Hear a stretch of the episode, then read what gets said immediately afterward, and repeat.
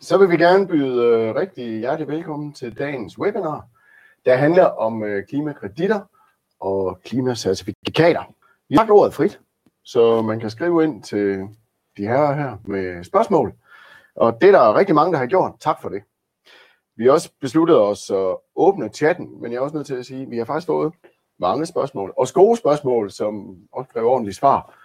Så vi er ikke helt sikre på, at vi kan nå igennem alle. Men øh, vi prøver at nå det, vi kan her de kommende 45 minutter.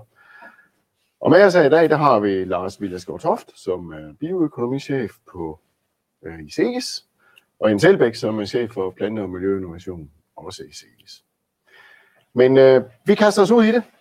Vi har kategoriseret det lidt, så vi har lidt, der handler bredt om klimakreditter. Vi har noget, der handler om conservation, agriculture og efterafgrøder. Og så har vi også noget om biogas. Så vi håber, vi kommer igennem øh, en god luns af det hele. Men lad os lægge for. Og øh, det første spørgsmål, og det er sådan tilpas bredt, kan vi sætte nogle ord på, hvad klimakreditter og klimacertifikater egentlig er for nogle størrelser? Lars? Det kan vi godt. Øh, en, øh, en klimakredit, det er en, en lovning om en, øh, en reduktion et eller andet sted i verden. Og hver øh, klimakredit, det kan så ligesom omdannes til et certifikat, hvorpå man har en, en reduktion af en, øh, af en vis mængde. Og de her øh, altså klimakreditter, de bliver handlet på et ureguleret marked. Det er virksomheder eller privatpersoner, der køber dem, som ønsker om at kompensere for de udledninger, som de har. Så det kan fx være Arla, hvor man har set på den her økologiske mælk, at man har skrevet, at mælken den er blevet klimakompenseret, og det har man så gjort ved at gå ud og købe nogle klimakreditter. Og det, der er vigtigt ved de her klimakreditter, det er, at, at det skal egentlig være selve salget af klimakreditten, som også er årsag til, at reduktionen den sker. Og det er sådan et element, man kalder additionalitet. Så det går egentlig på, at hvis ikke man havde solgt klimakreditten, så skulle reduktionen heller ikke være kommet. Mm. Så at den reduktion, der sker, der er det egentlig en forudsætning, at man har mulighed for at sælge en klimakredit, eller så var den ikke blevet gennemført. Ja, og man kan sige, at selve, selve salget skal egentlig være en forudsætning for, at, at reduktionen den, den opstår. Ja. Så man kan sige, så hvis nu man ikke havde solgt kreditten, så skulle, øh, skulle reduktionen gerne heller ikke komme mm. i forhold til, til det. Altså netop for at være sikker på, at, at de reduktioner, som man sælger i form af de her klimakreditter, det også er nogle ekstra reduktioner, som kommer, og ikke bare nogle reduktioner, som bare blevet sket alligevel. Så du siger, at en klimakredit, det er en lovning på en reduktion, men behøver så, øh, hvis man for eksempel vil etablere noget skov, øh, skal skoven så være der allerede, eller skal man have projektet parat på bordet? Altså, hvor langt skal man være kommet, inden man kan sige, nu står jeg med en klimakredit i hovedet? Jamen, det er et rigtig godt spørgsmål. Øhm, man kan sige, i og med at markedet det er, det er ureguleret og frivilligt, mm. som siger, så, så grundlæggende er der faktisk stor øh, spilleplade at operere på. I praksis er det så sådan, at man har nogle forskellige systemer og ordninger, som ligesom har lagt nogle øh, tiltag og regler ind over det her klimakreditmarked i forhold til at sige, hvordan at vi skal gøre tingene op på. Og lige præcis med skov for eksempel, der, der øh, vil der være et krav om typisk, at, at man kan sige, at man, man etablerer et projekt, og så går man egentlig ud og ligesom kvantificerer en anden effekt, som man vurderer, at den her skov vil have. Og typisk vil der så også være en, en proces, hvor man følger og monitorerer det, og ligesom konstaterer, at salg er der. Og så kan du sådan set både sælge de her kreditter, altså før reduktionen er kommet, eller efter reduktionen er sket. Yes. Og det vil så give en, altså give en forskel i forhold til også prissætning på produktet, fordi så har du en helt anden sikkerhed for reduktionen, når først det er på, på bagkant. Typisk så laver man også de her skovprojekter med, og sådan set også andre typer klimakreditprojekter, med en, man kan sige, en, en, en, øh, en overkapacitet af reduktioner. Mm. Sådan at den mængde reduktion, man sælger, jamen øh, der har man ligesom en sikkerhed for, at den bliver ved med at være der. Mm. Så for eksempel, hvis nu kommer en storm, eller sker nogle andre ting, så er der stadigvæk tilpas mange reduktioner til at dække ind, øh, eventuelt frafald af ting. Ja. Så det vil sige, at, øh, og det kunne, nu tog vi skov som eksempel, ja. det kunne være udtagning af kulstofholdige lavbundsjord, øh, der kunne være flere ting. Men ja. hvis man nu forestiller sig en række landmænd går sammen om og øh, lave et initiativ, de får beskrevet et projekt, så man planter x tusind øh, hektar eller 100 hektar med skov, så er der en lang række landmænd, de kan formulere og beskrive sådan et projekt, og så kan det egentlig blive godkendt som en kredit og så er der nogen, der kommer og holder øje med, at det rent faktisk sker. Er det sådan, man skal forstå? Ja, ja. Og så kan man i, i nogle af hvad hedder det, de standarder, man opererer under, men der er så også øh, særlige forhold, der gør sig gældende i forhold til egentlig i hele tiden at få godkendt et projekt. Så hvis nu man sådan, at man kommer med et, et, dansk, et projekt i Danmark, så skal den her standard, den skal jo forholde sig til, hvad er klimareduktion i Danmark? Altså, hvad er det egentlig for en effekt, man har? Mm. Der skal også være, øh, man skal også forholde sig til, hvad er det egentlig for en baseline, vi kigger på? Altså, hvad var ligesom basisscenariet i forhold til, vi, øh, til vi regner på de her ting her? Og så er der også det her additionalitetsspørgsmål. Ja. Og typisk måden, man håndterer det på i, man kan sige, de meget velansete, hvad hedder det, klimakreditsystemer, men det er, at man har sådan et, faktisk en form for governance board, der sidder og godkender hver enkelt projekt og forholder sig til det, i forhold til ligesom at, at sikre, at jamen, de reduktioner, de effekter, vi regner med, de er, de er korrekte. Og det er klart, at hvis du kommer med nye tiltag fra nye dele af verden, så det er også en tungere proces at få godkendt et projekt der, kontra hvis du har noget eksisterende, som du kender. Ikke? Man kan sige, så hvis man nu kommer med et dansk tiltag, som man gerne vil have ind i de her, et, et af de her systemer, så er det noget, der vil måske tage et år eller mere, to år, at komme igennem den der proces til at finde, få, ligesom få, få, få vurderet det ordentligt. Og det handler simpelthen om, at de her standarder, de skal jo være sikre på, at, at der er troværdighed og tryghed mm. omkring de reduktioner, de sælger. Og de standarder, jeg har blandt andet hørt noget omtalt, der hedder Gold Standard, der er noget, der hedder Verified Carbon, og der er faktisk en lang række. Ja. Øh, og som jeg forstår det, hvis man går ind og får det godkendt under en af de standarder og de organisationer, der ligger bag det, så kan man tilføje noget værdi til, til kreditten egentlig, fordi at, så siger man, jamen sådan egentlig godkendt på et ret højt niveau. Ja. Høj troværdighed. Ja, og så ja. Altså man kan jo sige grundlæggende, så de klimakreditter, man sælger, der er det jo langt hen ad vejen vil det være en forudsætning, at der har været en eller anden form for certificering inden over en eller anden form for godkendelse. Og så ligger der også forskellige kvalitetsniveauer i det, som også så vil afspejle sig i prisen. Yes. Øh, så er der ting, måske en ting, som også er lidt vigtigt at pointere, det er, at, at ud over nogle af de her systemer, de egentlig både tilbyder en standard i forhold til, hvordan er det, vi skal kvantificere effekten og opgøre effekten, så tilbyder de faktisk også et system, hvor de håndterer selve klimakreditten. Og det betyder, at man øh, også holder styr på, hvem er det, der får kreditten. Altså, at den ikke bliver claimet af flere end højst nødvendigt. Og øh, altså, når man sælger kreditten til en eller anden aktør, så bliver den annulleret i systemet også, når den bliver brugt. Yes. Og det, og det, er, faktisk, det er faktisk et, et lige så vigtigt element, som, lige så vigtigt som det er at have styr på, man kan sige det faglige grundlag i forhold til, hvordan er det opgør vi effekten? Er det, hvad hedder det, additionelt? Mm. Så også det her med at i hele tiden få håndteret kreditten, for at undgå, at der ikke skal dobbelttælling, det, det er også rigtig, rigtig vigtigt. Yes. Så de der vil set, se det standarder, de er, altså reelt set kalder man det standarder, og det er egentlig lidt misvisende, fordi det er egentlig mere altså nogle, nogle systemer, hvor de har også selve kredithåndteringen med ja. også. Og så er der en meget høj grad af transparens også omkring de her projekter. Mm. Altså man kan gå ind og kigge og se, jamen, hvornår blev det valideret første gang, og hvad er det for nogle valideringer, der har været, hvem har gjort det, hvad er det for nogle verifikationer, der har lavet, så du ligesom kan, kan spore det. Ikke? Men dermed siger du også, at hvis der kommer et nyt tiltag, vi finder på her i, i Danmark, så kan det egentlig, det tager et stykke tid, inden man kommer igennem, og kan det få det verificeret i et af de her. Altså i hvert fald, hvis du tager, man kan sige, de der sådan aller, øh, man kan sige sådan aller, allerhøjst øh, kvalitet, dem, dem man nok betegner som allerhøjst kvalitet, der, der vil det nok være sådan. Men, Yes. det, bety- men det er jo så ikke ensbetydende, det er ikke ensbetydende med, at du ikke godt kan også opgøre nogle effekter på en, på en også korrekt måde Mm. i et andet system. Ja. Men man kan sige, hvis du skal ind i de her øh, øh, organisationer, hvor, øh, hvor de også har hele den her proces i forhold til godkendelse af tiltag, så så tager det, så tager det øh, overvis. Yes. Så det er ikke udelukket, man kan gøre noget. Man kan gå lidt hurtigere, man kan gå efter ISO-standard og andre ting. Men måske på en længere bane, så skal man overveje Ja. at få sine projekter godkendt af nogle af de andre systemer. Ja. Ja. Yes. Tak. Det var lidt uh, indledende knæbøjninger om, uh, hvad det egentlig er, vi, vi taler om her, og hvordan tingene omkring det fungerer. Så har vi et spørgsmål, der er lige nok så konkret. Når en landmand sælger klimakreditter, så vil der være en anden, der køber det.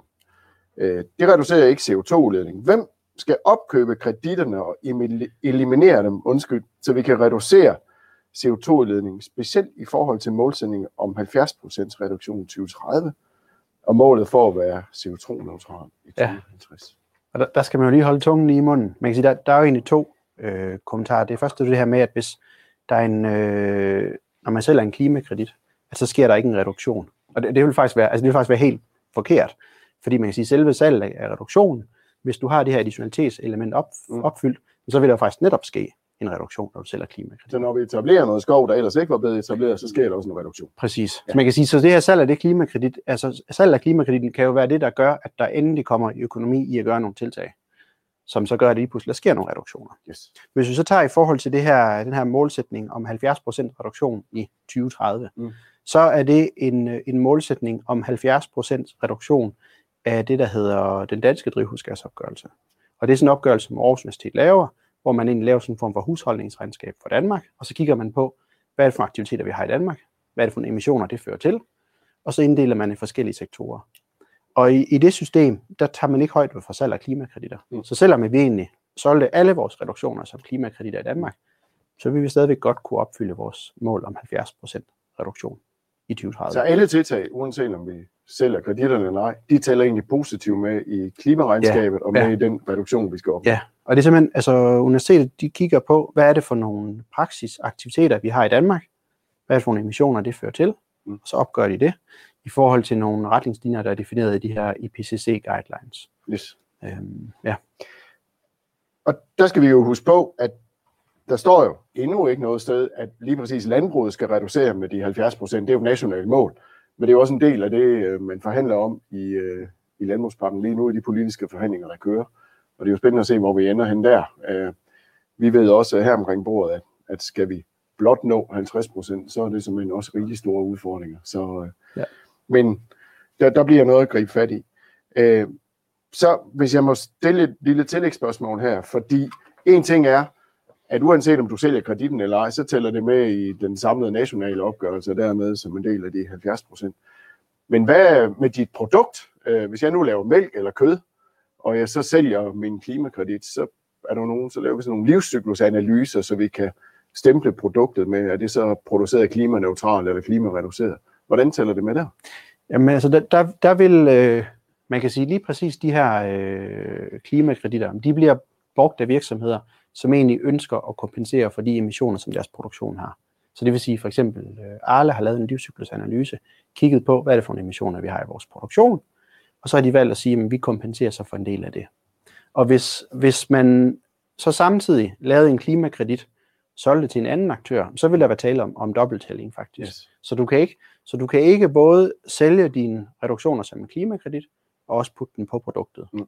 Og der, der skal man jo så tage sådan en beslutning omkring, jamen, vil jeg egentlig helst have reduktionen på mit produkt, eller vil jeg helst have den som en, en klimakredit? Ikke? Yes. Man kan sige, når man sælger en klimakredit, så har man en reduktion hos sælger. Til gengæld, så har køber købt den for at undgå en reduktion. Ja. Så hvis vi skal helt hen og være klimaneutral, så er der ikke plads til ret meget handel med det her, fordi køber har forsøgt at undgå det. Mm. Så, så der bliver sådan, det er det der mellem, den der mellemfase, man kan flytte noget fra, fra nogen, der forholdsvis nemt kan lave en reduktion, og så er der så nogen, der kan undgå at lave den over i et andet hjørne. Ja. Og så kan man jo også sige, i, i selve salget af klimakreditten, der følger også man kan sige, rettigheden til at bruge øh, emissioner og deklarere den reduktion. Ja. Så, så når man sælger sin klimakredit, så fraskriver man så også retten til at bruge den reduktion. Yep. Så en ting, det er det nationale regnskab. Noget andet, det er hjemme på bedriften. Så der skal man overveje, vil jeg lade det følge med mit produkt, eller er det mere attraktivt for mig at sælge den? Ja. Og det ved vi jo, og det fører for vidt at komme ind på her. Men det vil være meget forskelligt øh, fra landmand til landmand. Hvad er det for øh, et marked, han kigger ind i? Hvad er det, der sker med hans produkter? Og vil måske med tiden vælge at gøre både og, kunne man sagtens forestille sig. Yes. Jens Elbæk. Ja. Vi har et spørgsmål her. Vi er jo rigtig mange, som gerne vil tjene penge øh, på landbruget, som for eksempel SEGES. Vi sælger jo forsøg. Aarhus Universitet, de søger forskningsmidler. BSF, de sælger Visura, en nitrifikationshæmmer. Mm. Øh, men hvordan motiveres landmændene til det her med klimakreditter? Jamen, de skulle jo gerne blive motiveret af, at de kunne tjene nogle penge på at sælge kreditten. Altså, hvis ikke der er penge netto i at sælge en klimakredit, mm. så skal man jo ikke sælge den. Så, øh, så beholder man den selv. Altså, det, det er jo det der, som vi lige har snakket om. Det kan godt være, at man får brug for noget af det på sigt. Men, øh, men der er jo penge i det her. Der skulle gerne følge penge med kreditten, og man kunne jo godt forestille sig sådan nogle kombinationer. Altså, nu står vi over for de her tørvejord. Og de tilskudsordninger, der er lige nu, er jo ikke sådan super attraktive for, for det, det jord i omdrift. Og der kunne man jo godt forestille sig, at det, der mangler, det er et ekstra tilskud fra en eller anden ordning. Ja. Så det kunne være, være sådan, det er. Så lige her, der, der mener jeg jo, at den er forholdsvis enkel, fordi så der det skal være penge. klimakreditten, der kunne gøre det attraktivt yes. måske at omlægge, ja. eller tage noget ja. øh, lavbundsjord, eller kulstofri jord, eller tørvejord, ja. hvad vi nu kalder det. Ud Men det er meget enkelt, for der skal være penge i det for landmand, ellers, ja. skal, ellers skal man ikke gøre noget. Præcis. Øhm, og ja, nu siger du selv klimakreditten, eller landmanden kan vælge at sige, jamen jeg kan få en mere pris for et malbyg, eller hvad det er, jeg sælger, og så kan man lægge Jo, jo, altså hvis man kunne have fået flere penge ved at gøre noget andet, så skal man gøre det. Ja. Godt. Øhm, hvem er det egentlig, der betaler? Har vi et spørgsmål her. I tilfælde Shell og Arla er det vel i første omgang virksomheden, der, søger et grønnere image for at tjene pengene hjem over prisen. Er det så dem, der betaler? Jamen, det er jo så, det er jo dem, der betaler gilde. Det er dem, der køber kreditten. Og, og man kan sige, hvis vi kigger på, hvem der har købt, jamen så er det jo et par eksempler, Shell og Arla. Og det er jo alle sammen firmaer, som, som af en eller anden grund føler et behov for en grønnere profil, og måske noget, det kan være, at de har et eller andet, de skal have skjult, og de har penge til at gøre det med. Og så køber de en, en, en klimakredit. Mm. Øh, og de går selvfølgelig, som Lars også var inde på, efter det, det mest troværdige og det mest... Øh, altså vi kan jo nok alle sammen huske, da Norwegian købte skov plantet i England og i Spanien og sådan noget. Det gav lidt bagslag, så de går jo efter noget, der, der også kan kontrolleres og som holder. De skal holde vand. Men, men det typisk så er det jo de firmaer, der allerede nu føler trykket. Det kan være, at de føler, at de har behov for det markedsføringsmæssigt. Det kan også være, at de bliver mødt med nogle krav. Mm. Og så er der jo også, øh, altså os som forbrugere, der aktivt kan gå ind, for eksempel når man kører en flybillet, så er der nogle af selskaberne, der mm. har et system, hvor man så kan vælge at købe altså klimakompensation. Ja. Så grundlæggende er det, jo, er det jo drevet et ønske af, at der er nogle forbrugere, nogle kunder hos ja. de der virksomheder, ikke, som synes, at det er vigtigt, at man øh, kommer imod med den her dagsorden og mm. gerne vil understøtte det. Ja. Øhm, ja. Ja, så især i mange højprismarkeder, i hvert fald indtil videre, mm. der ser man, at det her det er også noget, der efterspørger. Så der kan det være attraktivt at få det med ind på produktet. Ja, og det, og det, man måske også lige skal bemærke, det er, at, at man siger, at der er nogle virksomheder, de vælger at, at, ligesom at, at vælge nogle specifikke produkter ud, og sige, at det er dem, vi går ind og klimakompenserer. Og så er der faktisk også nogle virksomheder, der vil ind og kigge på, hvad har vores udledninger været? Mm. Ikke kun i år, men også historisk, tilbage i tid, og så købe klimakreditter for at kompensere for hele måden. Faktisk. Så sådan lidt, hvor, hvor, langt vil du gå, ikke? Jo. Øhm, og så selvfølgelig, som Jens siger, det er også spørgsmål om, altså, hvad, er det for, hvad er det for en forretning, de har, hvad er mm. omkostningen ved klimakreditter? Mm. Øh, og det er klart, at altså, de virksomheder, der gør det, der er jo også, fordi de kan se en god forretning i det, i forhold til, til den branding, der også følger ja. med. Ikke?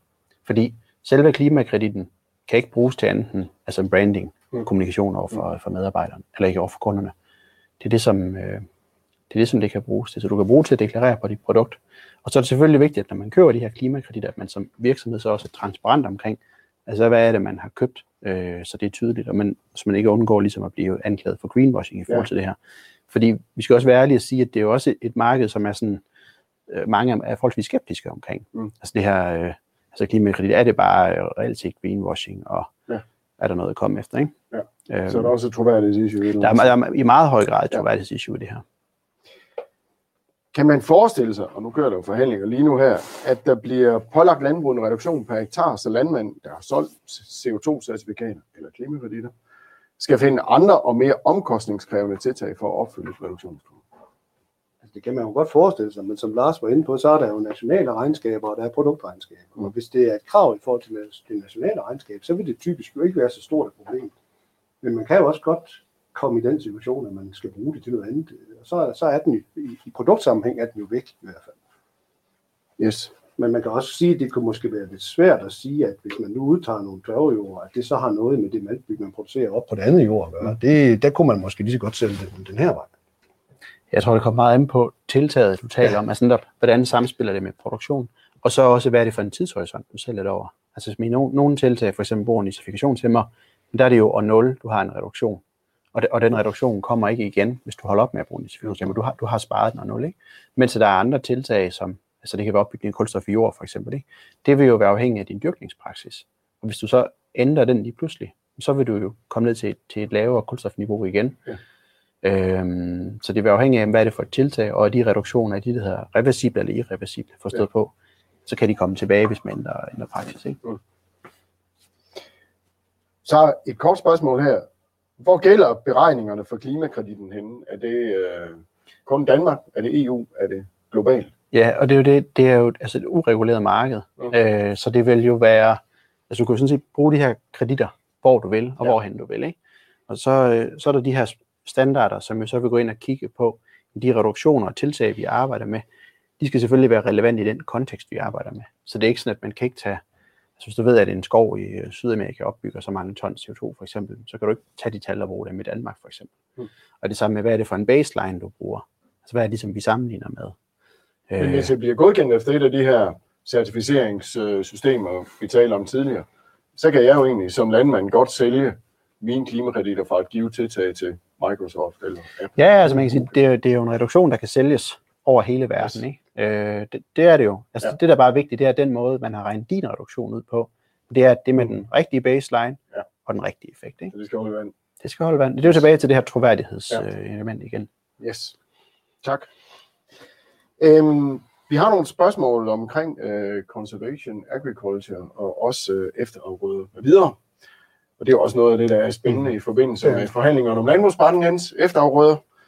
Men øh, vi har et øh, spørgsmål her. Hvis man har solgt CO2-certifikater, kan man så stadig bruge disse marker til kulstofberegning på bedriften i forbindelse med halmsalg og VE2-direktivet? Altså, nu snakker vi om før.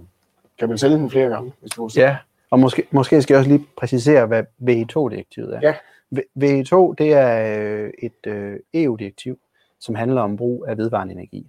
Og, og, og jeg tror, grunden til, at vedkommende spørger, som han spørger, det er, at der i forbindelse med det nye direktiv, det der hedder V2, som blev implementeret her til sommer, jamen, så er der kommet nye regler i forhold til opbygning af kulstof i jord. Og der øh, er det sådan, at man skal dokumentere, at man øh, opretholder en god øh, jordkvalitet. Og og det handler simpelthen om, at du må ikke øh, fjerne noget halm fra jorden, og så man kan sige, ødelægge jorden samtidig. Det står decideret beskrevet i, øh, i direktivet. Øh, men altså grundlæggende kan du godt sælge dine CO2-certifikater til anden side.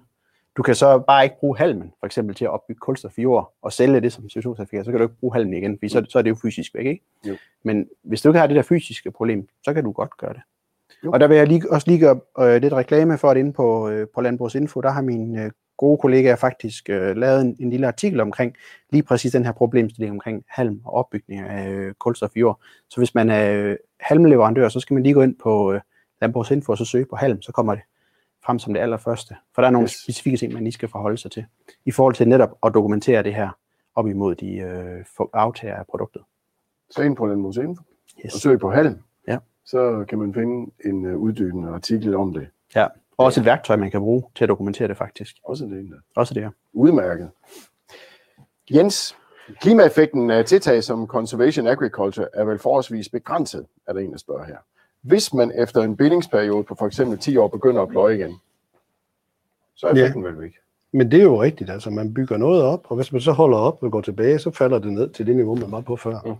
Så, så det er jo rigtigt, det er jo naturen i, i, i den her kulstofopbygning, at der indstiller sig en ligevægt, og på et tidspunkt, så er der ikke mere i det. Omvendt, hvis man så holder op og så går tilbage til den form, man havde før, så falder man tilbage på den ligevægt, man havde der. Yes. Og hvad skal, forho- hvad skal afholde dem fra det? Jamen, der skal man jo nok læse, hvad er det, man har skrevet under på, hvad er det for en aftale, man har indgået. Mm. Øh, hvis man binder sig for 10 år, og der ikke er yderligere binding, så er der jo ikke nogen, der afholder nogen for noget. Så kan man jo gøre, som man har lyst til. Men altså, vi er lidt i tvivl om, hvad der egentlig står i de der aftaler. Det kunne godt være, der står, at man har en anden karensperiode på 10 år derefter, hvor man skal fortsætte med at, at opretholde den her dyrkningsform. Det vil jo give rigtig god mening. Jeps. Øhm, endnu et spørgsmål her. Kan det være en god idé at begynde at pløje alternativer i stedet for pligtige efterafgrøder og sælge halmen frem for at nedmule for senere og have mulighed for at sælge så mange CO2-certifikater som muligt? Hvis man praktiserer conservation agriculture i dag. Ej, jeg tror ikke engang i Nordjylland, der er det der en rigtig god idé. Det er vist sådan lidt øh, ude på den kreative side, det der, og jeg tror, man, altså jeg tror ikke, der er så mange penge i det her, at det kan betale sig. Jeg tror, man skal gå efter den dyrkningsform, der giver, giver mening for en selv, og så må man jo så se, kan man så tilfældigvis få nogle penge for at hjælpe i en eller anden omstilling, som man ønsker at lave alligevel, så, så kan man gøre det. Det andet her, det, jeg kan jo lige forestille mig, at man kan sætte i gang med sådan nogle fiksfakserier, og så kommer der en eller anden regel, der væltede hele markedet, og så stod man der med håret i postkassen. Det, det tror jeg sgu man skal gøre. Det lyder lidt for risky, måske. Det synes jeg. Øhm, vi har endnu et spørgsmål her. Øh, det er fra en rådgiver, øh, som er i et område, hvor kartofler de fylder en del. Øh, blandt andet som jordmand, eller Mm. jordmand har lejet. Og det er en stor udfordring i forhold til de certifikater. Øh, Og ordningen er vel ikke så interessant for mange landmænd på disse kanter. Hvordan ligger kartofler i forhold til? Jamen, det er i hvert fald helt sikkert, at kartofler og conservation agriculture passer ikke godt sammen. Mm. Der, der er jo noget. Så jeg tænker, der, der skal man jo kigge efter nogle andre øh, certifikater. Det er, jo, ikke sådan, at man ikke kan reducere klimabelastning fra kartofler. Der ligger jo, øh, på kartoffelsiden er det jo især øh, gødningsanvendelsen, der, der giver klimabidrag. Og der forestiller vi os jo, at der kommer ordninger, hvor man kan, kan gøre noget der. Altså det kunne være i forhold til at bruge øh, andre gødningstyper med mindre klimaaftryk. Det kunne også være nitrifikationshæmmer, og vil jo også være oplagt øh, i kartoffelproduktionen. Så der tror jeg, man skal finde noget andet end gå den der conservation agriculture. Der er jo ikke så meget halm i kartofler og sådan noget. Så find Nej. på noget andet. Find på noget andet. Og så det, om den er lejet eller ikke lejet, det, det er jo ikke... øh, det er jo primært et spørgsmål i forhold til de der langsigtede ting. Altså hvis man går ud og sælger en kredit på, at man vil lægge om til conservation agriculture og binder sig for 10 år, så skulle man jo gerne have rådighed over arealet i de 10 år der. Hvis man kører på nogle af de der tiltag, der har kortere her nu effekt, som for eksempel, for eksempel de her nitrifikationshæmmer, så betyder det jo ikke noget, fordi der bruger du den nu, og så har du effekten nu, og næste år kan du egentlig øh, starte forfra igen. Ja. Så hvis jeg roterer rundt med nogle lejede arealer, så kan Ja, du jamen, bare du kan bare tage den med der. man følge med, Ja, det kan du bare gøre. og så anvende den i Ja. 10 år, hvis det er det, man har, man har forpligtet sig til. Så har vi endnu et spørgsmål her. Hvor mange CO2-ekvivalenter sparer en planteavler ved at anvende fiberfraktion for biogas frem for kommersielle næringsstoffer, altså handelsgødning, hvor man går ud fra? Ja, Den, den så vi godt. Det er jo et super godt spørgsmål, for det, det afhænger jo af, altså det, det, der sker først, det er, at man sparer noget gødningsproduktion. Altså, der er jo en klimaeffekt, der er at producere handelsgødning. Når man siger, hvis man går ind og, og bruger en fiberfraktion i stedet for, jamen så køber man ikke det handelsgødning, så har den produktion ikke været der. Så der er en, en besparelse. Øh, det er primært kvælstofdelen, der er dyr at producere. Og der er jo ikke så forfærdeligt meget kvælstof i den fiberfraktion, så det vil, jeg kan ikke sætte et tal på, men det vil være begrænset. Mm. Til gengæld så er der jo nogle ting, der kan gå den anden vej, og det er den her lattergasemission, og hvordan den er for den her fiberfraktion, det ved vi faktisk ikke. Øh, så det kan gå begge veje. Men jeg tror ikke, det bliver nogen stor besparelse. Det, det, det mest sikre, det er den her reduktion i, i gødningsindkøbet. Og så er der jo også hele spørgsmålet om, altså kan det hele taget konverteres til en klimakredit? Altså øh, brugen af, hvad hedder det, øh, fiberfraktion, hvis vi nu antager, at det er et billigere produkt at bruge, Mm. mm. man faktisk har en økonomisk gevinst af at bruge det. Det tror jeg faktisk, at min gode kollega Torkild Birkmose har lavet et fint regnestykke, der viser, at der faktisk kan være en god gevinst af at bruge det her fiberprodukt for nogle planteavler. Så, øh, så, så kan man ikke sige, at man opfylder det her additionalitetskrav, fordi så, så vil reduktionen, altså så, så gør man det jo af hensyn til Mm. økonomi, Ja. øh, i stedet for, ikke? Altså, jeg tror ikke sådan rent teknisk tryk, det kan betale sig, for der er ikke så stor en reduktion i, i, i det, at det, at det er værd at øje med. Altså, hvis man vil gøre det, så skulle man hellere gå efter øh, gødningstyper, altså, og nitrifikationshæmmer og sådan noget. Det vil være væsentligt større reduktion i det. Yep. Vi skal også lige en tur omkring øh, biogas. Øhm, vi ser jo en vækst i biogasproduktion, og der er store mål om, at den skal fortsætte sig. Endnu mere husdyrgødning, hvor vi forventer kommer til at køre igennem biogasanlæg de kommende år. Øhm, og der er et spørgsmål her, der går på, at Danmark har som land et mål for CO2-reduktion, og ministeren siger, at vi skal have flere biogasanlæg. Hvordan regner man så det her ind, når flere biogasanlæg har solgt deres kvoter til Tyskland, for eksempel?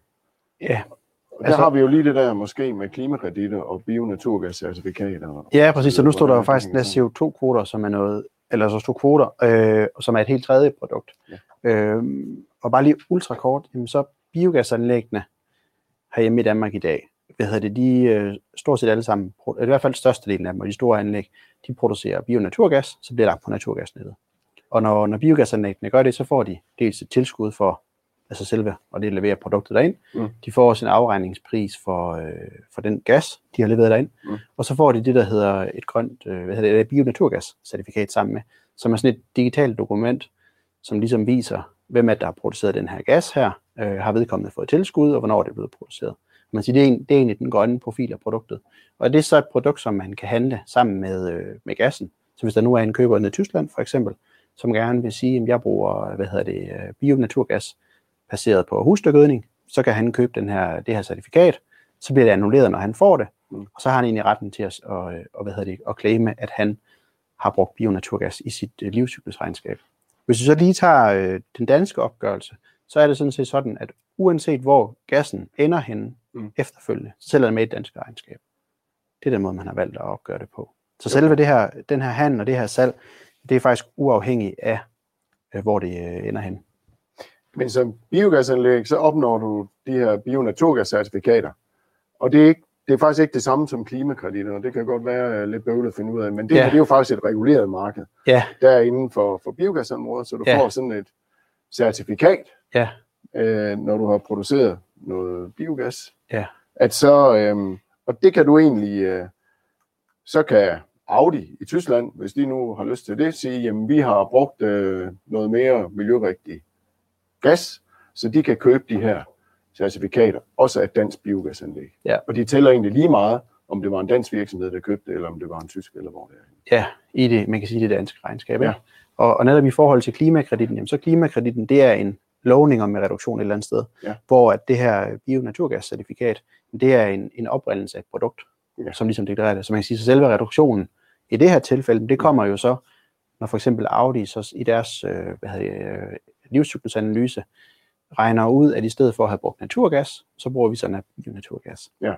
Og så er det så sådan, at, at man kan sige, ved siden af de her øh, bio-naturgas-certifikater, der laver biogasanlæggene det, der hedder en, en bæredygtighedscertificering, hvor de får beregnet et klimaaftryk på deres produkt, som de så selv er sammen med. Ikke?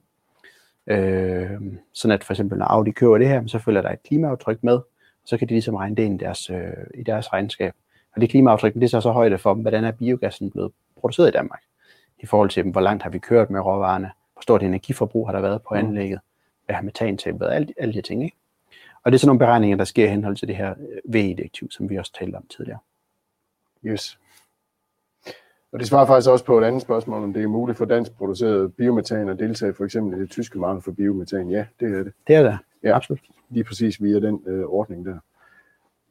Og hvordan er det så, fordi hvis vi nu lige bliver inde omkring øh, biogassen, så sker der jo selvfølgelig nogle ting på biogasanlægget, hvor biogassen produceres og sendes på nettet, og så får man de her certifikater, vi lige talte om.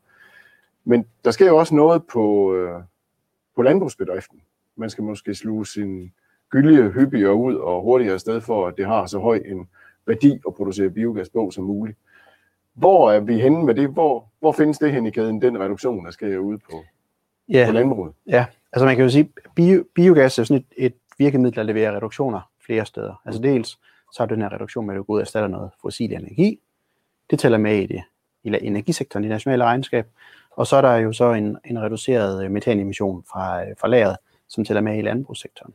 Øhm, og så kan der jo så være øh, virksomheder, som øh, producerer enten grisekød eller mælk. Mm. Men Hvis de har nogle leverandører, som er tilknyttet til et biogasanlæg, sælger deres gylde derind, så vil der være en lavere hvad hedder det, emission for håndtering af husdyrgødning. Så kan de også deklarere den på deres produkt. Øhm, udfordringen kommer jo så i den situation, hvis, hvis biogasanlæggene ønsker at sælge, man kan sige, den her reduktion sammen med. Så de egentlig, man kan sige, hvis vi sælger det til Audi, og så sige, jamen, vi har udover i stedet noget fossil energi, så har vi faktisk også den her reduktion fra gården, som vi også får med. Ikke? Og, og den kan kun tælles med et sted. Mm. Og det vil så være et, et aftalemæssigt forhold at finde ud af, hvor at den skal ligge hen. Men kunne det være betragtet som en klimakredit, hvis man ellers får den Men det vil det, godkendt? det, vil, det, vil det, jo, det vil det jo være. Ja. Det vil det jo være, fordi så har du lige pludselig en reduktion, der flytter fra et sted Ja. ja. til et andet. Ikke? Øh, det vil det være. Og det, der så også komplicerer tingene en lille smule, det er, at vi har fået det her, eller vi får det her nye VE2-direktiv, hvor man øh, som en del af dokumentationen der skal dokumentere, at de biobrændstoffer, man producerer, de opfylder nogle bæredygtighedskriterier. Så det er simpelthen, der, er, der er angivet en metode, en beregningsmetode, og nogle minimumsgrænser, som de her øh, biobrændstoffer, de skal overholde, i forhold til, at de kan deklar- deklareres som bæredygtige. Mm. Og der har man så øh, lagt ind, at man må få sådan en, en beregningsbonus, kalder man det, hvor man egentlig tager nogle, altså nogle opstrømseffekter med, så nogle effekter egentlig foregik ud på, på gården. Så lige præcis den her reduktion øh, fra, øh, hvad hedder det, øh, fra lageret, reduceret metanemission, den må man faktisk så regne med ind i det her øh, direktiv, i forhold til at deklarere dit, øh, dit øh, hvad hedder det, altså din klimareduktion på produktet, i forhold til den her øh, minimumsgrænse for, hvad er der skal til for, at noget er bæredygtigt. Okay. Så det er sådan, det er sådan et, det er så et, der har du så et andet system, ikke? Så du har jo Ja. ja. både livscyklus, du har national regnskab, Mm. og så har du også det her øh, VE2-direktiv med det her system i forhold til at deklarere øh, bæredygtighed, ikke? Og VE2, det var direktiv om vedvarende energi. Ja, præcis. Og det skulle blive godkendt i EU her til sommer. Er Altså det er, det er, det er, det er, det er, god, det er godheden i EU, Okay. så, så er det så de enkelte hvad hedder det, medlemslande, de skal så De skal finde ud af at implementere. implementere det præcis. Ja. Og der har så været noget høring omkring nogle love, der, der implementerer det i Danmark. Yes. Det er modtaget. Yes. Øhm, der er også nogle spørgsmål i forhold til, til uh, Arlas klimatjek, om vi kan svare på det hele. Uh, men der var meget tale om, at uh, hvis man laver biogas på 1 tons husdyrgødning med i gennemsnit 8% tørstof, jamen uh, så opnår man egentlig et certifikat svarende til en reduktion på 54 Ja, 10 procent tørstof. Ja, CO2 ekvivalent. Ja. 10 procent tørstof, ja undskyld. det er helt ondt. Præcis rigtigt. Ja. Øhm, Og det, det er jo tilbage til den her beregningsbonus, og det her regnestykke, man har lavet i forhold til V2-direktivet, hvordan er det, man skal deklarere klimaaftryk i forhold til opfyldelse af bæredygtighed. Og det, det, er sådan, det er sådan et standardtal, man har taget fra EU, hvor man ligesom har sagt på tværs, hvad er det, vi, øh, og så er man blevet enige om, at man må så regne, når man putter husstykket ind, må man så regne den her bonus med mm. på øh, 45 gram CO2-ekvivalenter per megajoule, som svarer til de her 54 kilo CO2-ekvivalenter per ton skylde ved 10 procent tørstof. Yes. Og som det er i dag, så de 54, man regner der, dem kan biogasanlægget vel egentlig sælge som bionaturgas certifikater. Så. Ja, ja det, kan, det kan de på, på den anden side af sommerferien, altså når, når det bliver implementeret ja, det, her. Ja. ja. Men man kan sige, det er, det er, altså det er selve biogasanlægget, som der skal deklarere og beregne det her bæredygtigheds, øh, eller hvad hedder det, klimaaftryk i forhold til opfølgelse ja. af bæredygtighed. Så det er dem, der ligesom skal gå ind og bruge det her værktøj, de her beregningsmetoder, mm. som er beskrevet i VE 2-direktivet. Så det er, altså det er kun energiproducenten, der kan bruge det i forhold til at deklarere det, og de kan så bruge det i forhold til at dokumentere dels bæredygtighed, og så har det så også betydning for værdien af man kan sige, den gas, man producerer, fordi man øh, går fra at have nogle iblandingskrav til at have nogle reduktionskrav i stedet for i transportsektoren. Man siger, så, hvor man tidligere havde nogle krav til en minimumsandel af biobrændstoffer blandet, blandet i, så bliver der så nogle reduktionskrav i stedet for. Og så ja. begynder det lige pludselig at betyde, hvad er det for et klimaaftryk, som det, øh, hvad hedder det energiprodukt, man har. Og der står øh, hvad hedder det, biometan baseret på hustegødning, det står bare godt, mm. fordi du får de her ekstra, den her beregningsbonus med. Yes. Så vi kommer helt op på at få et negativt aftryk faktisk. Ja, altså de, de, de siger jo, at øh, ja, der, der står i direktivet, at du har sådan et standardtal, at det er omkring øh, 200 ja. CO2-reduktion ved at bruge hustegødning. Så, så der vil jo være et stort markedstræk for at få, øh, få adgang til det. Men i udgangspunktet, den dokumentation, det certifikat, der ligger for det, det ligger egentlig hos biogasanlægget. Det er. Men så kan man sige, at de ting, der sker på bedriften op til, det vil mejeri, slagteri, hvem det nu er, egentlig godt kunne tælle med i øh, livscyklusanalysen. Ja, præcis. Produkter. præcis. Ja. Altså udfordringen kommer så i det tilfælde, hvis biogasanlægget ønsker at sælge det som en sådan form for klimakredit, eller ja. bruge det som en form for reduktion ind i en livscyklusanalyse. Hvor er du inde med additionalitetsprincippet der, hvis biogasanlægget har kørt i flere år? Ja, ja. Men det er så det er også over et andet system. Ja. Du er over et andet system. Mm. Så reduktionen er der jo. Ja. ja. Altså, det er bare et spørgsmål om, hvem er der skal regne med. Yes. Så det er kompliceret, det her. Ja. Øh, det må vi indrømme. Og der er mange forskellige begreber og ordninger. Men det er alligevel vigtigt at kunne adskille bionaturgascertifikaterne, som er den her oprindelsesgaranti, som, som Lars er inde på, og så klimakreditter, som er en lovning på et reduktion, der sker et eller andet sted, øh, som man så får dokumenteret, så man kan opnå den her kredit. Det er to lidt forskellige ting, men selvfølgelig i familie med hinanden, fordi det kræver jo alt sammen om øh, CO2-regnskaber. Så er der et spørgsmål her, øh, som ligger helt naturligt øh, ifølge det, vi lige har talt om, Lars. Om der er bevægelse i det dilemma, at biogasanlæggene har en stor del af deres økonomi baseret på salg af CO2-kvoter, eller jeg tror, dermed mener man de her bionaturgascertifikater, øh, samtidig med, at landmændene har et ønske om at indregne det i deres klimareduktion. Øh, jamen altså, man kan jo sige, at både og, forstået på den måde, at, at lige præcis det her med salg af bionaturgascertifikater, øh, har faktisk været et marked, hvor man har kunne få en betydelig indtjening mm. fra at sælge de her øh, bionaturgascertifikater. Hvis du kigger på oprindelsesgarantier for elmarkedet, for eksempel, så er de meget, meget lave. Du betaler ikke særlig meget for at få grøn strøm, for eksempel. Mm. Men man betaler faktisk en, en forholdsvis høj, eller en, en okay pris mm. for det her grønne produkt her. Og det har jo så betydet, at man kan sige, at den, den betaling har jo så betydet, at, at man har fået man kan sige, endnu mere biogas. Og nu ser vi også ind i en kommende tilskudsordning til, til nye biogasanlæg, hvor biogasanlæggene de skal ud og, og søge om et, et støttebehov, og der er det klart, at jamen, jo flere penge, de kan få ind fra de her oprindelses, eller bionaturgascertifikater, jo mindre tilskud har de egentlig brug for, og så kan man sige, jo mere biogas kan vi få, og jo mere biogas vi får, jo mere husdyrgødning kan vi så også få gennem øh, biogasanlæggene til det. Men det er klart, der ligger, der ligger selvfølgelig et dilemma i forhold til, hvor er det, de her reduktioner skal tælles med hen. Mm. Altså skal, skal det sælges hvad hedder det, sammen med biogassen, eller skal ja. det deklareres på, øh, på produktet? Ja, fordi landmandens synspunkt vil jo være, jamen hallo, hvis jeg ikke havde leveret gylden til biogasanlægget, så var den her reduktion aldrig opstået. Ja. Men i direktivet er det bare reguleret sådan, at det faktisk tilhører energiproducenten, i det her tilfælde biogasanlæg, og dermed egentlig en anden sektor. Og ja. hvis man så kan sælge det her certifikat til en meget høj pris, så må det jo da det mindste smidt af på øh, den pris, landmanden får for sit hus. Jo, og, og, man kan, og biogasanlæg vil jo så nok omvendt sige, at hvis ikke der var et biogasanlæg, var det heller ikke blevet reduceret. Ikke? Også, så det er sådan to sider den sag. Ja, øh, men, jeg, tro- men jeg tror også lige, at man måske lige skal holde fast i, det er, at så længe at bionaturgascertifikaterne kun bliver brugt til dokumentation af bæredygtighed, Mm. og øh, altså opfyldelse, hvad hedder det, opfyldelse af reduktionskrav i transportsektoren, så ser jeg ikke, at der er noget problem i forhold til dobbelttælling. Mm. Altså så kan du stadigvæk også godt tælle det med på Arles produkt. Problemstillingen kommer, hvis man ønsker at man kan sige, omdanne en reduktion til en form for klimakredit. Mm. Så, så, så, så, Ja. så er det en problemstilling. ikke? Men, men i det andet tilfælde, så, så kan det egentlig godt tælles med flere gange. Og det er også en vigtig pointe i forhold til det her klimakredit, det er, at tingene kan godt tælles med flere steder, Mm. mm. uden der er tale om dobbelttælling.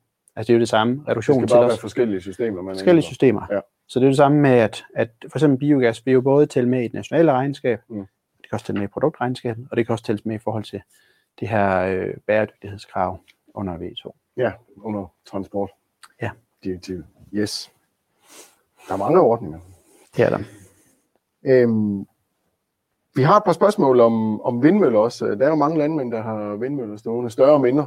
Øh, kan man øh, opnå en klimakredit, hvis man øh, erstatter kulstrøm med vindstrøm?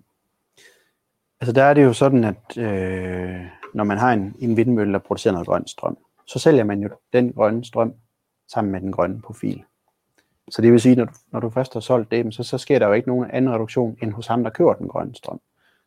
Så øh, man kan sige lige i forhold til specifikke tilfælde, så, så vil der ikke være en, en klimakredit, der vil opstå på baggrund af det her. Altså der har du en, en oprindelsesgaranti, som ligesom beskriver det grønne produkt, altså strømmen, som en anden køber. Ikke?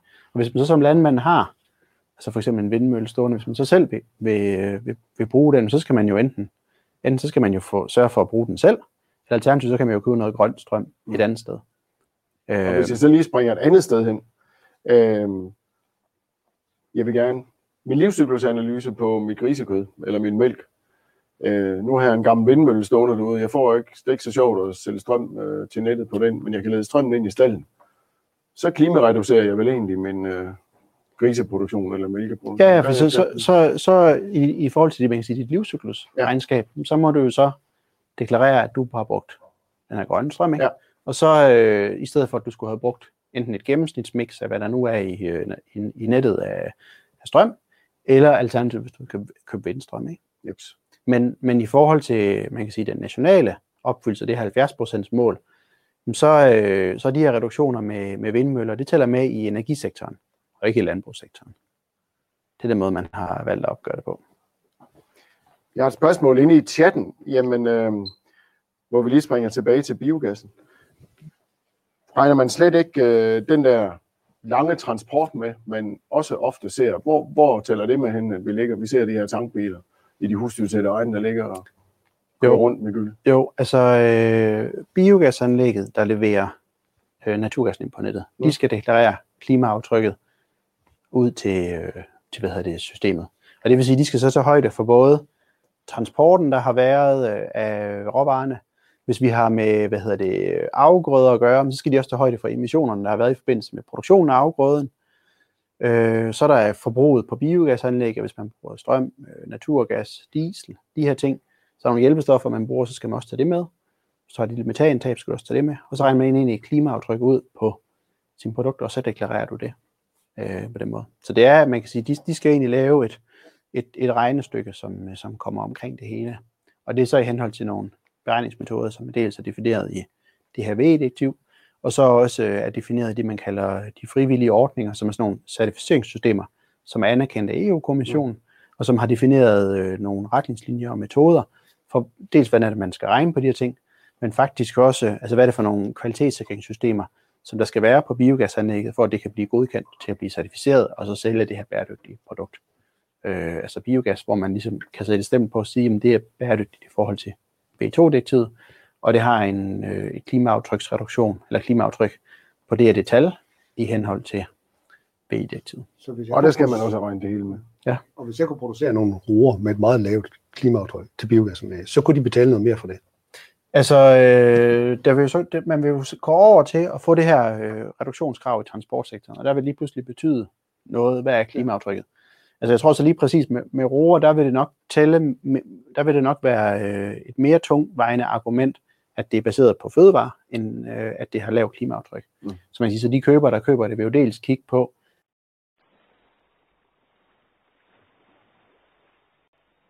det er, det er klart.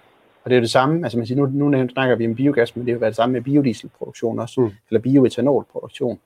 Men der, der, øh, der betyder det noget i forhold til, hvad klimaaftrykket. Så hvis du tager sådan noget som hvede øh, til, til bioetanol, jamen hvis du, kan, hvis du kan gøre noget i marken for at reducere dine emissioner, så kan energiproducenten jo sådan set i sidste ende deklarere et produkt med et lavere klimaaftryk. Og, og, og det vil der i, i højere grad fremadrettet blive øget fokus på, Mm. fordi man går fra det her hvad hedder det, iblandingskrav til reduktionskrav. Så tidligere havde man en grænse for at sige, at vi skulle have så meget biobrændstof, Ja. som skulle overholde en vis mængde.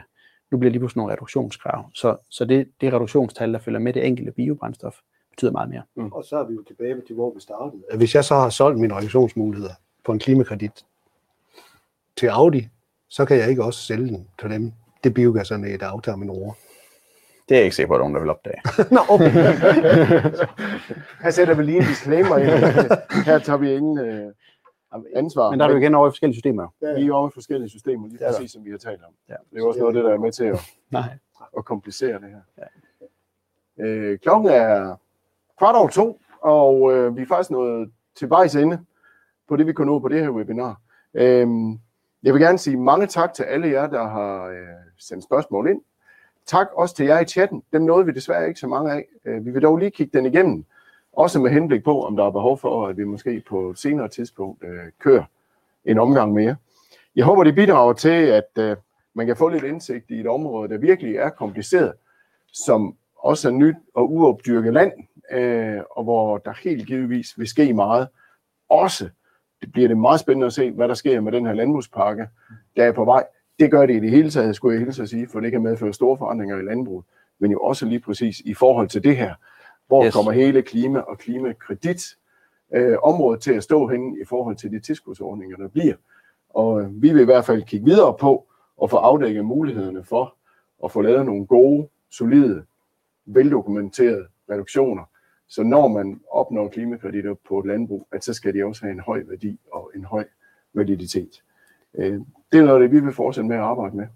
Men tusind tak for jeres medvirkning. Tak fordi I så med. Og, ind, tak og inden, inden du lige siger øh, farvel, så vil jeg lige Og sige en sidste ting. Det er også, at øh, vi tænker egentlig også på baggrund af de alle de her gode spørgsmål, vi har fået nu, både ja. på det her og også i chatten, så laver vi også en artikel inde på Landbrugsinfo, hvor vi ligesom, man kan sige, samler de her spørgsmål Ja. og svar til, til det her øh, emne her. Tak fordi du husker mig på det. Det er nemlig rigtigt. Vi laver også en skriftlig Q&A derinde, og der samler vi også op på nogle af de ting, vi har fået i chatten. Tak. Tak for nu, Tak for det. og god resten af dagen. Så god dag. Tak. Hej.